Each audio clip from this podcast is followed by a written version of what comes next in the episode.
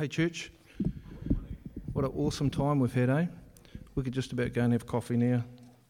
But uh, yeah, the, um, what we're about to show you today is, is I suppose, a, a, um, an accumulative of, of knowledge over probably the last three or four years. And I have a lot of people come up to me and say, hey, listen, can you, can you explain end times to me over a coffee? And, I'm, and it's like, you know, that's like someone saying, can you take me through the Lord of the Rings trilogy over a quarter of an hour coffee.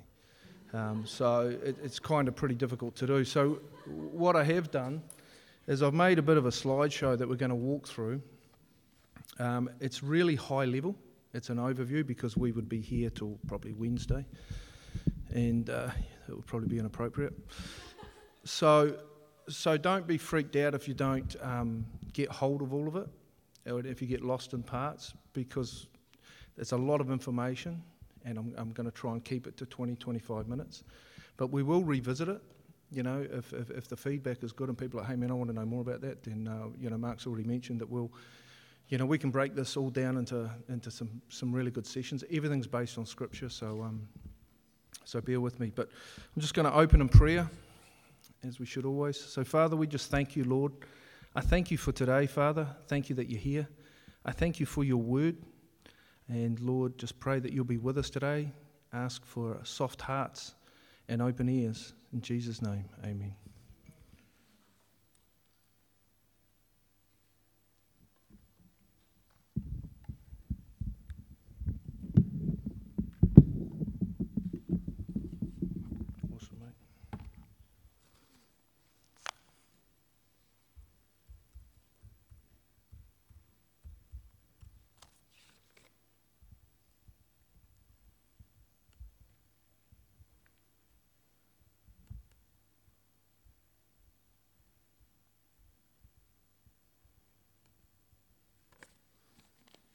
Right.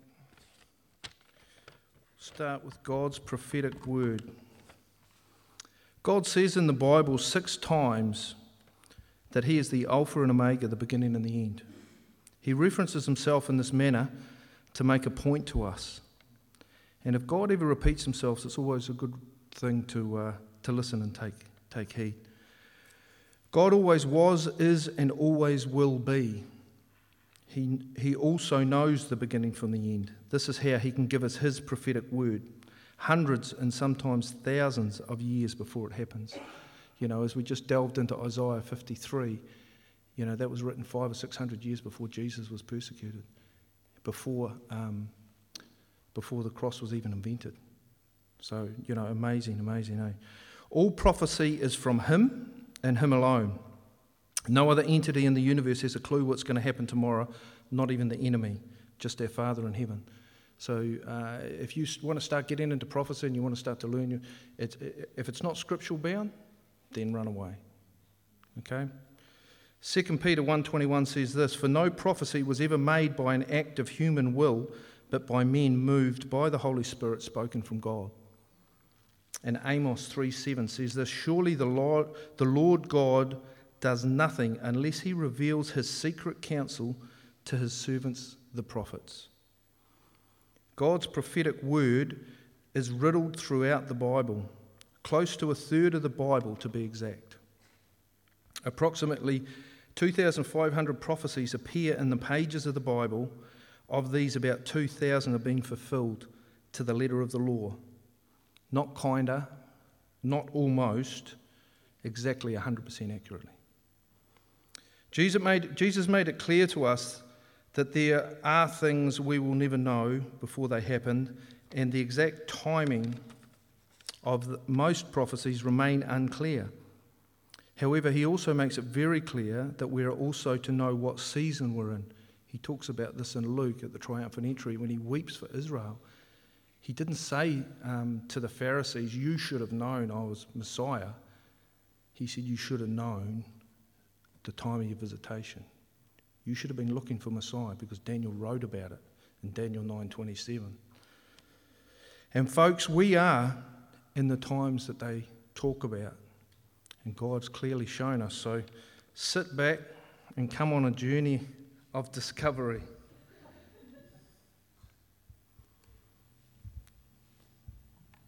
just going to start with God's time clock. Some of you would have seen this when we had our first session on end times, but um, everything here is broken into two th- uh, years of lumps of 2,000 years.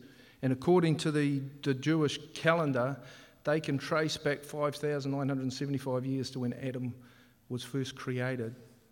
And so, according to God's calendar, we're pretty close to here.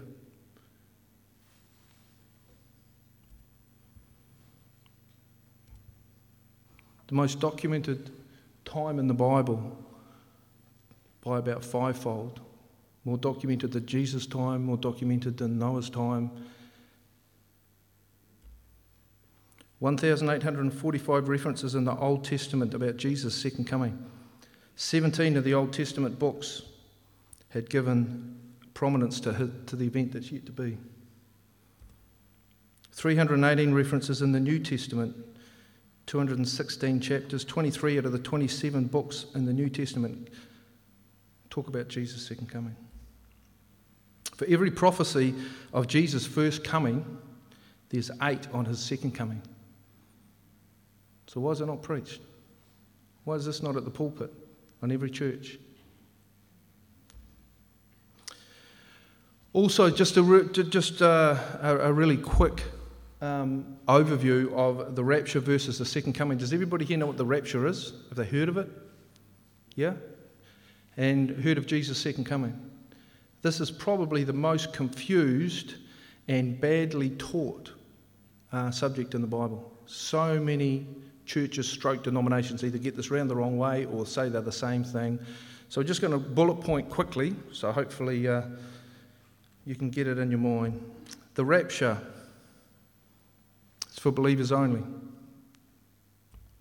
Second coming, everybody's affected.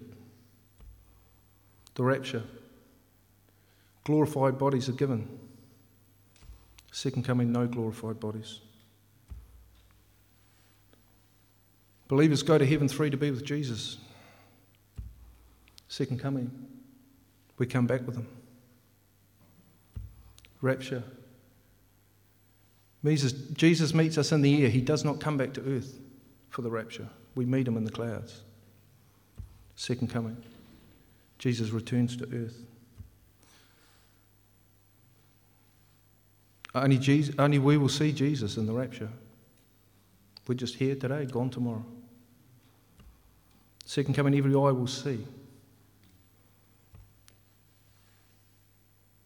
Imminent can happen after we have coffee today.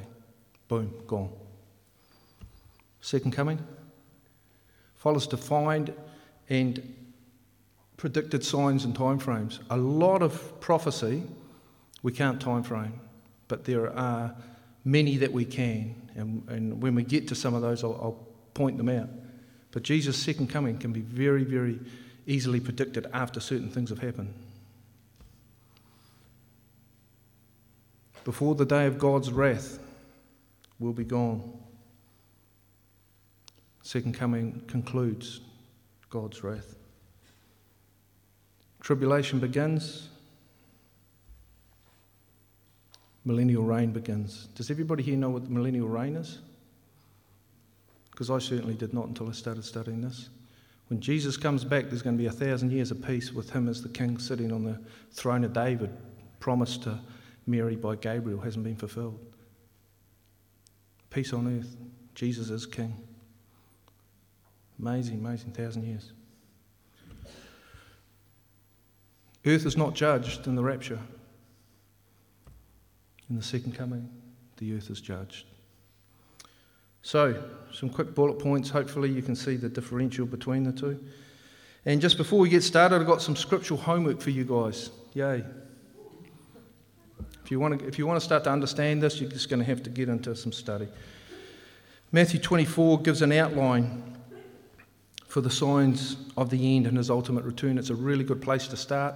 Don't just read it or browse through it, do a study on it because uh, there's a lot in it. It's a really, really good start, uh, starting point. But Daniel 9, your journey begins here. If you get this, you study it and understand it, this is the alphabet before you can go and read end times. Once you get this, um, you'll be on your journey. Daniel illustrates the seven year tribulation, the Antichrist, his rise and fall, Jesus' return to reign supreme, and it illustrates that the tribulation period is for his people. So when Gabriel came down and had a chat with Daniel and told him lots of wonderful things, he said two things that are, are probably overlooked by a lot of people. He says, This is for your people. So who's Daniel's people? The Jews. Not the church, not you, not me. It's for his people. Secondly, it surrounds the holy city, which is Jerusalem. So if you can keep that in your brain, that will help you to make some good decisions when, when you get a lot of information thrown at you. But the tribulation's for the Jews, and it's also about the holy city of Jerusalem. That's not, it's not for us, thankfully. So let's begin. We're going to start with some time frames. Prophecy that's been fulfilled to date. It's already happened. You may or may not be aware of it. So Isaiah and Ezekiel talk about the reformation of a country called Israel.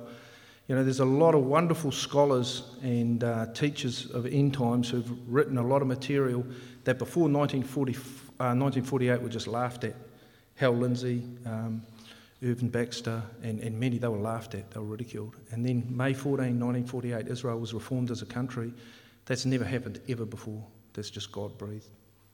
You can't just make a new country but God did. And it had to happen. Because why? Because after Revelation 4, everything is about Israel. Israel doesn't exist. Yeah, it does.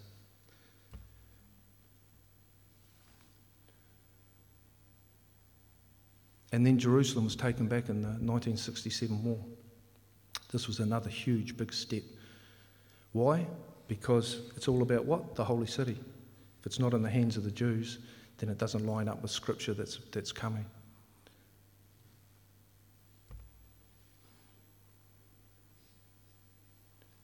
The Hebrew language was brought back to life. Again, I, I don't know of any language that's been brought back to life. You know, Latin is a dead language. You can write it and you can read it, but nobody can speak it because no one, no one knows how it's meant to be spoken. It's dead. But God brought the Hebrew language back to life. Amazing. Isaiah said that uh, the Jews will be regathered from all four corners of the earth. Over five million Jews have returned in about the past 15 years. It's just amazing. Isaiah and Ezekiel speak of a desolate, a desolate land to be brought back to life. I went out to Jerusalem maybe 10 years ago now, and when you drive outside of Jerusalem, it is all rocks and then you'll come across, um, I think it was dates, trees of dates. It's, it's madness. And the rocks, and then there's this beautiful, beautiful growth. And that's all from God, right? $800 million worth of fresh produce exported from Israel each year, that before they came, it was just rocks. In 1948, when they took back Jerusalem, they didn't even have running water in Jerusalem. No power, no running water. And now it's just a jewel in the crown. Amazing. Nuclear and neutron bomb technology.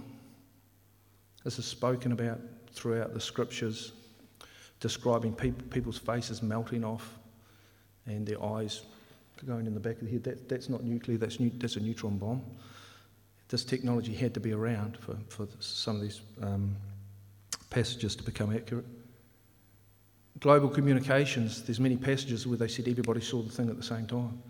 Even 30 years ago, people couldn't get these scriptures. I've talked to people who've been walking with God for a long time and they've been studying this for a long time and they said, it didn't make sense to me.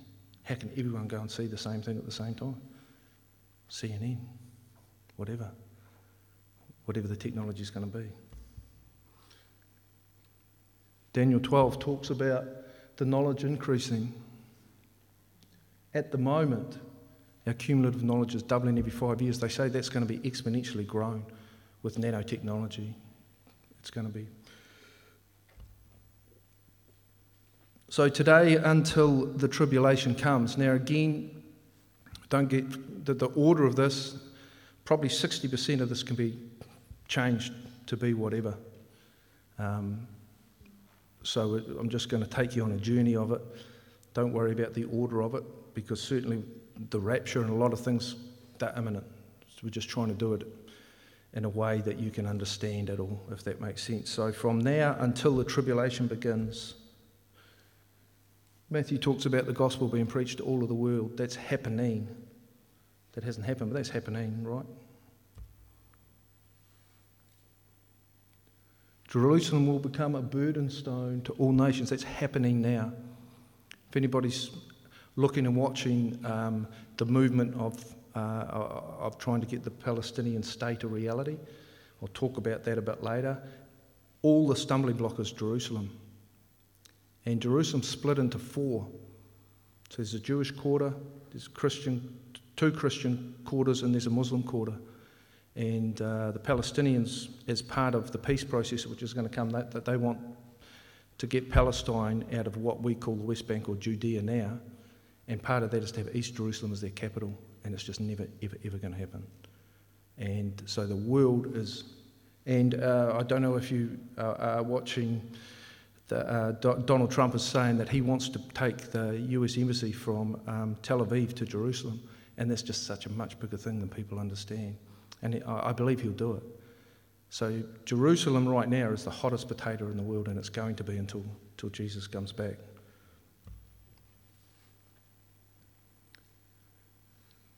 Second Timothy, self-explanatory. People will become lovers of themselves. That's happening. The apostasy. That's interesting if you read that. The apostasy, what is it? A total desertion or departure of one's religions or principles. How many mainstream churches right now are departing from the Word of God, diluting it, adding it, taking stuff away? A lot. A lot. Some will fall, fall away by means of hypocrisy of lies. That's happening. They'll worship the created not the creator that's happening. I hope you like my pictures, it took a while to get them. Men will reject sound doctrine and seek teachers of their own desire. That's the scripture where they talk about itchy ears. People who have itchy ears to go and listen to the sermons they want to hear. That's happening. The wrath of the Lamb begins. Sit back, it's going to get a bit exciting now.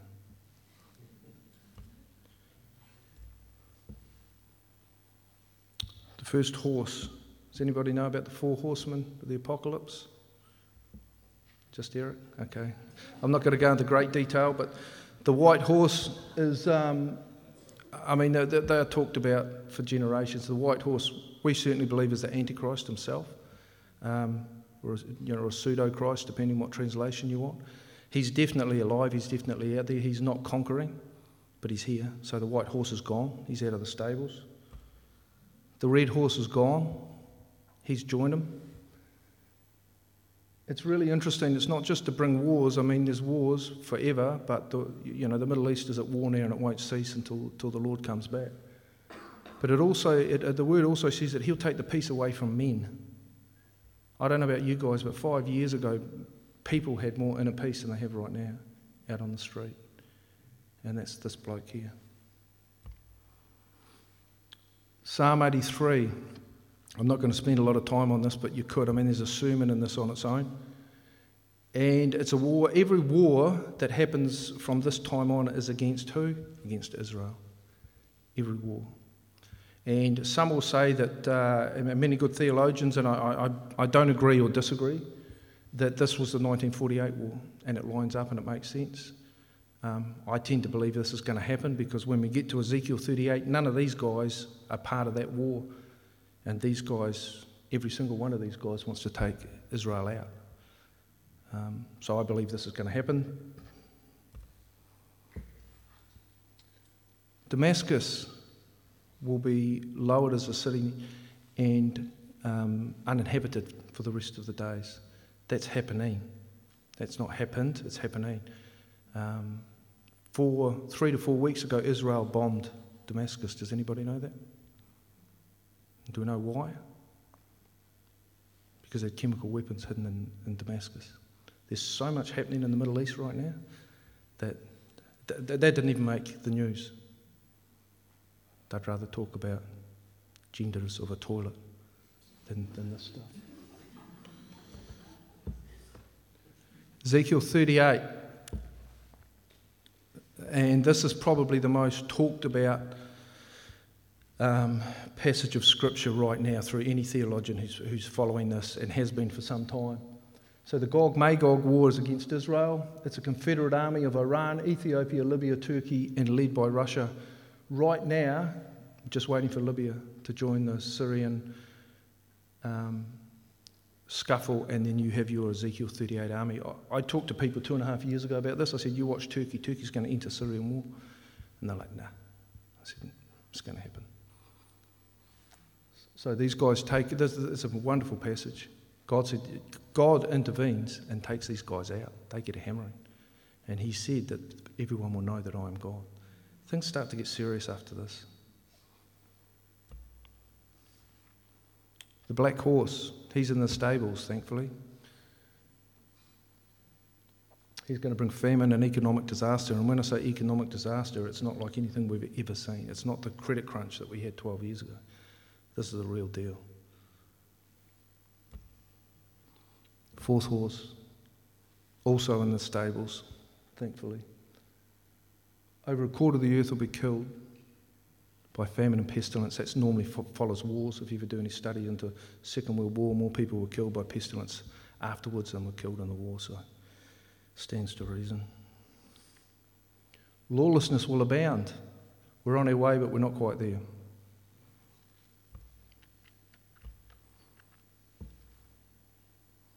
The love of many will grow cold. Happening.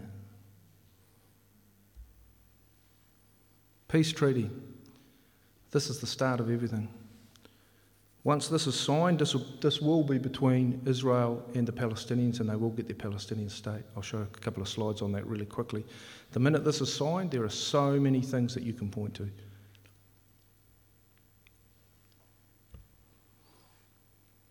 They will create the Palestinian state. Can everybody see that? This area here? It's actually called the West Bank. The Palestinians will get full control of it. Man, the slide's a bit drunk. the status of Jerusalem will stay as it is. It won't, it won't move, but it's going to be argued over till the end of time. 600,000 Jews right now live in the um, West Bank and they'll be invited to stay. I think they will stay. You know, you try moving 600,000 people easily. And these are the people I believe Jesus talked about in Matthew 24 when he says, Those in Judea first flee, go. I believe it's these guys. The fullness of the Gentiles come in. Very controversial. Uh, bit of scripture, but apparently there's a number when it's up. The Father says, Jesus, go get them. Go get those. And that's us. Greatest vertical bungee jump in the world. happy, happy. We get our glorified bodies. Then the tribulation begins. Remember, this is the first three and a half years. There's a real time frame. The first three and a half years is actually pretty gentle, and then there's a time frame in the middle which we'll go through, and then there's the uh, what I believe is the tribulation. So the fifth seal, the first four seals are the horses. Fifth seals, the martyred Christians cry out to God. 144,000 are sealed they're sealed with God's seal. They can't be killed, can't be hurt. Man, these guys are bulletproof. That's a pretty cool role. And they're all Apostle Paul's. They're going to go and preach the Word of God. It's going to be an amazing time. The great restrainer is removed. Do you know right now the only thing holding back everything that's on here is the Holy Spirit? He's holding back the four angels of the Euphrates. He's holding everything we're about to see. But the time comes when he's gone. He's like, man, he lets go. One world government is formed. It's in the process of now, but it's not there. Pope Francis, he the. One world religion is set up. There is a false prophet. It's going to delude many. The ten kingdoms are established, and ten kings are crowned to rule the world. Three of the kings are dethroned.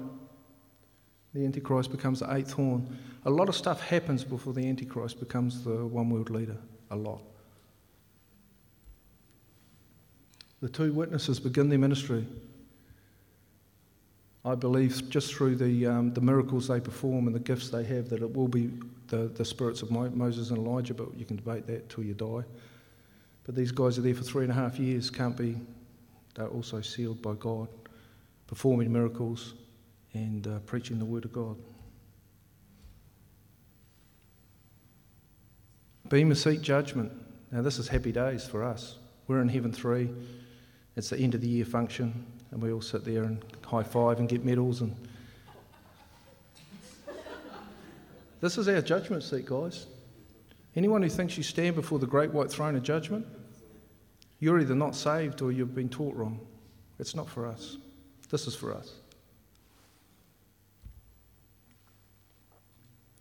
The Temple Mount will be shared, third temple will be rebuilt. They have every single instrument, including every priest's robes, every single thing, every candelabra, every single thing, even the red bulls to slaughter. They just need a place.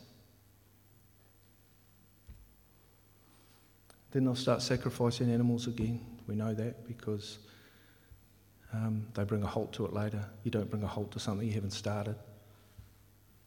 Can you imagine the outcry? They start chopping heads off calves live on CNN. It'll be, it'll be madness. The Antichrist is assassinated. and then he's brought back to life. And the false prophet's doing signs and wonders, deceives many, and starts to point them towards the Antichrist. Remember, this all happens within three and a half years. A lot of stuff's going to happen crazy quick. World protests about the animal slaughter. The world goes mad. Stop it now.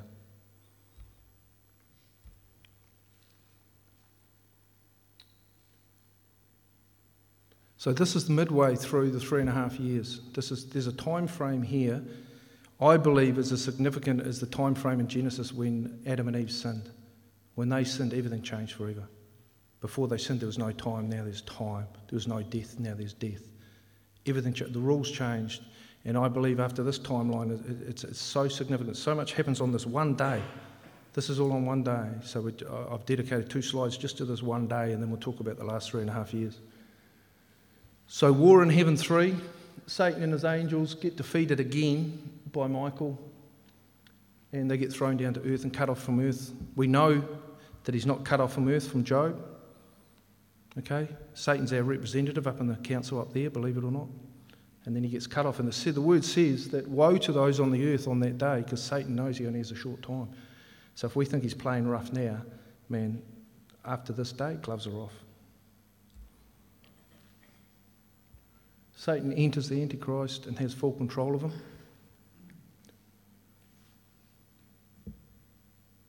Satan is not omnipresent. He can only be one place at one time. So I believe that he actually takes full control of the Antichrist. The Antichrist's behaviour changes from he remember he comes in peaceably. The people love him. They will vote for him. And then all of a sudden, on this day, everything changes. Tribulation begins, times of Jacob's trouble. This is when it, um, yeah, this is when it gets testy for everyone. The man of lawlessness is revealed. It's a different character. They love him, then he goes, nah, The abomination of desolation is set up, so some kind of an image of the Antichrist is set up. People have to worship it.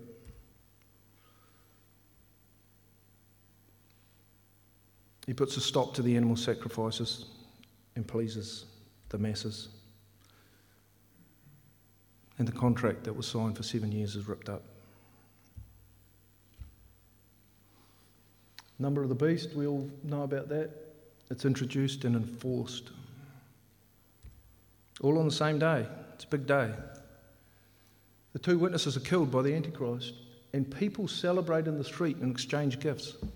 The only celebration in the whole of this word is when they kill God's two witnesses. For three and a half days, they, they leave the bodies in the streets and they exchange gifts.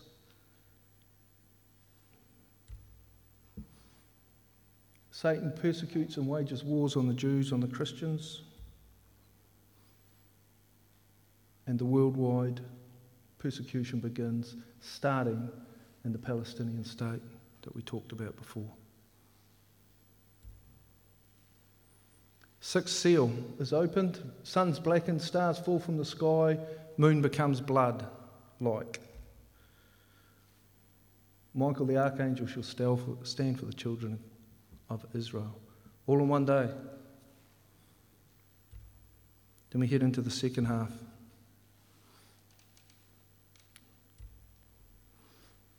The seventh seal, silence in heaven for half an hour. Not really sure why, but there is. The two witnesses, three days later, are resurrected and then raptured before the whole world. They've just celebrated for three days.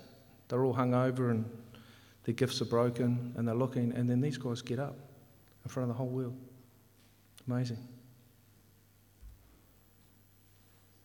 The Antichrist who came to power peaceably will grow by force. He just goes and takes countries and, and then redistributes it the way he wants to.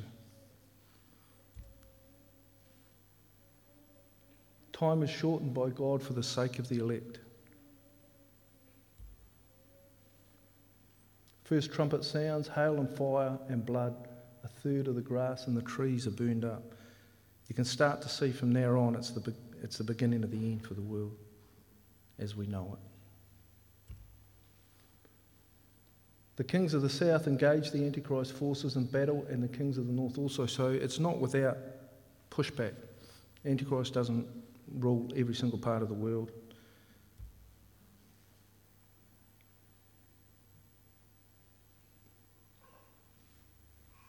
Second trumpet. A third of the sea becomes blood, and a third of the ships are destroyed. Third trumpet. A star falls to the earth, and a third of the fresh water is bitter and undrinkable.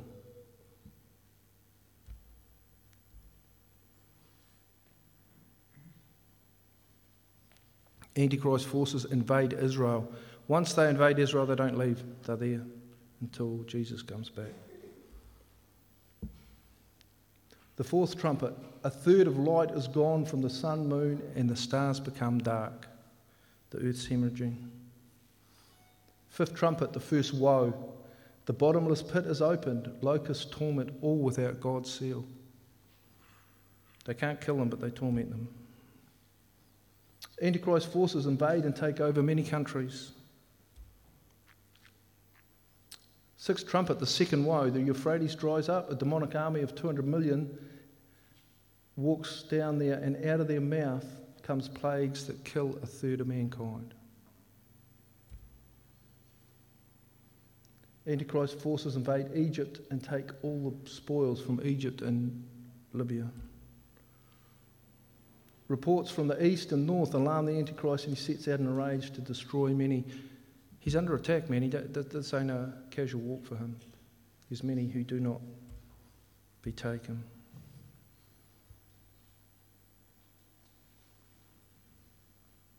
Seventh trumpet or the third woe lightning, thunder, and earthquakes. The one world religion persecutes the Jews and the Christians. It says that she gets drunk on their blood. The Antichrist then sets up between the Dead Sea and the Mediterranean, sets up home. A great multitude of Christians clothed in white robes who came out of the tribulation. That's up in heaven. And then the marriage supper of the Lamb. This is the happy days as well. We're up there, getting married, eating popcorn, while this crazy's down here. Then comes the wrath of God. This is when things get real serious.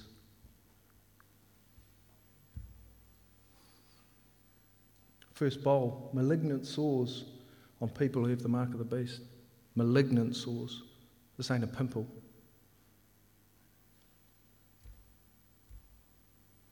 Second bowl.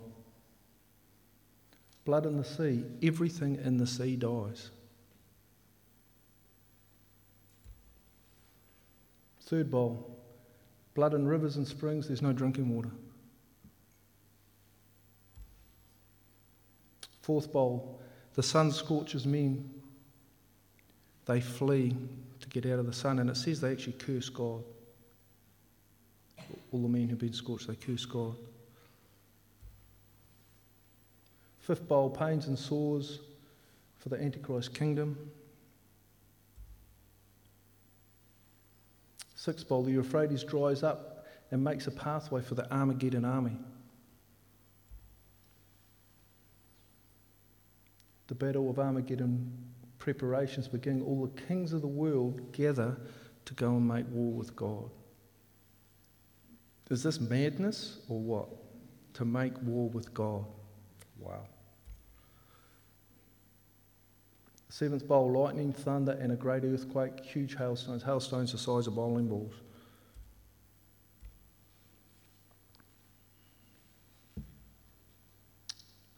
God stirs the heart of the Antichrist. He destroys the one world religion. Babylon has fallen. All the kings of the earth weep and lament. The nations gather against Jerusalem, and the city will be captured. Two thirds of the Jews will be killed. It's a sad slide. Two thirds of them will be killed. The third that are left, God's going to put through and refine them. But they re- repent and plead for Messiah to return. Jesus says this scripture in Luke at the triumphant entry until you say, Blessed is he who comes in the name of the Lord, I'm not coming back. And this is a wonderful day because they do. And one day the nation are turned to Christians. All of Israel have their spiritual blindness removed. They grieve bitterly for what they have done to Jesus. This is a wonderful day. The sun's darkened, stars fall from the sky, and the power from heaven is shaken. Jesus' second coming, so that's the tribulation. Then our Lord comes back. Hallelujah. Heaven is open. Jesus returns with his armies and hopefully us. He stands on the Mount of Olives. There's a huge earthquake that splits the Mount of Olives in two. He destroys the Armageddon army with his word. 200 million people with his word. The divine kingdom is established. Jesus reigns forever. Antichrist and false prophet are thrown into the lake of fire. Satan is chained for a thousand years, thrown into the pit. Thrones are established on the earth for judgment. The tribulation saints rise to reign with the Lord. The sheep and the goat judgment, all living flesh on the earth is judged. Everyone will worship the one and only true God, all peoples and all nations. We're now in the thousand year reign. It's peace. Satan's gone. There's no temptation. Jesus is reigning with us. Amazing. Heaven on earth, the wolf will lay down with the lamb, the nursing child will play by the hole of the cobra. There'll be peace on earth for a thousand years, no more war. And then, at the end of all that, Satan is freed from prison for a short time to test the will of men. So picture a thousand years, peace on earth. Satan's released. The reality is he shouldn't be able to get anybody to come and be with him. But that's kind of not what happens. He gets a huge army. He gets nations to come with him to go to war with Jesus. Nations. Fire comes down from heaven. The Father says, Nah, we're not even going to go to war. I'm going to sort it out. Takes out Satan's entire army. That's the second Gog Magog war. Satan is thrown into the lake of fire to join the Antichrist and the false prophet. And then, and only then, is the great white throne of judgment. All non believers are judged. Death and Hades are thrown into the lake of fire. God makes all things new new heaven and new earth. New Jerusalem, out of heaven from God, having all the glory of God, her brilliance was like a very costly stone. We don't need a sun for our sunlight or for our warmth, it's His. It's His brilliance that we live under. And we live with the Lord for eternity. Amen. That's it. So I know it's a lot to take in. All right, so, um, but I love Billy Graham. He says, re- I read the last page and it's all good. So, uh, so let's finish in prayer and go over coffee, and I'm happy to answer some questions or whatever you have. But, um, you know, we are going to delve in deeper into a lot of this stuff at some stage. Um, hey, mate. So let's finish in prayer. Father, we just thank you for your word. We thank you that you tell us before times what's going to happen. We thank you that you've blessed most of the people in this church to even understand what this is. Uh, Lord, I pray you'll bless the week of everyone in here. Go before us, Lord. Keep our paths straight. Be everything to us. In Jesus' name.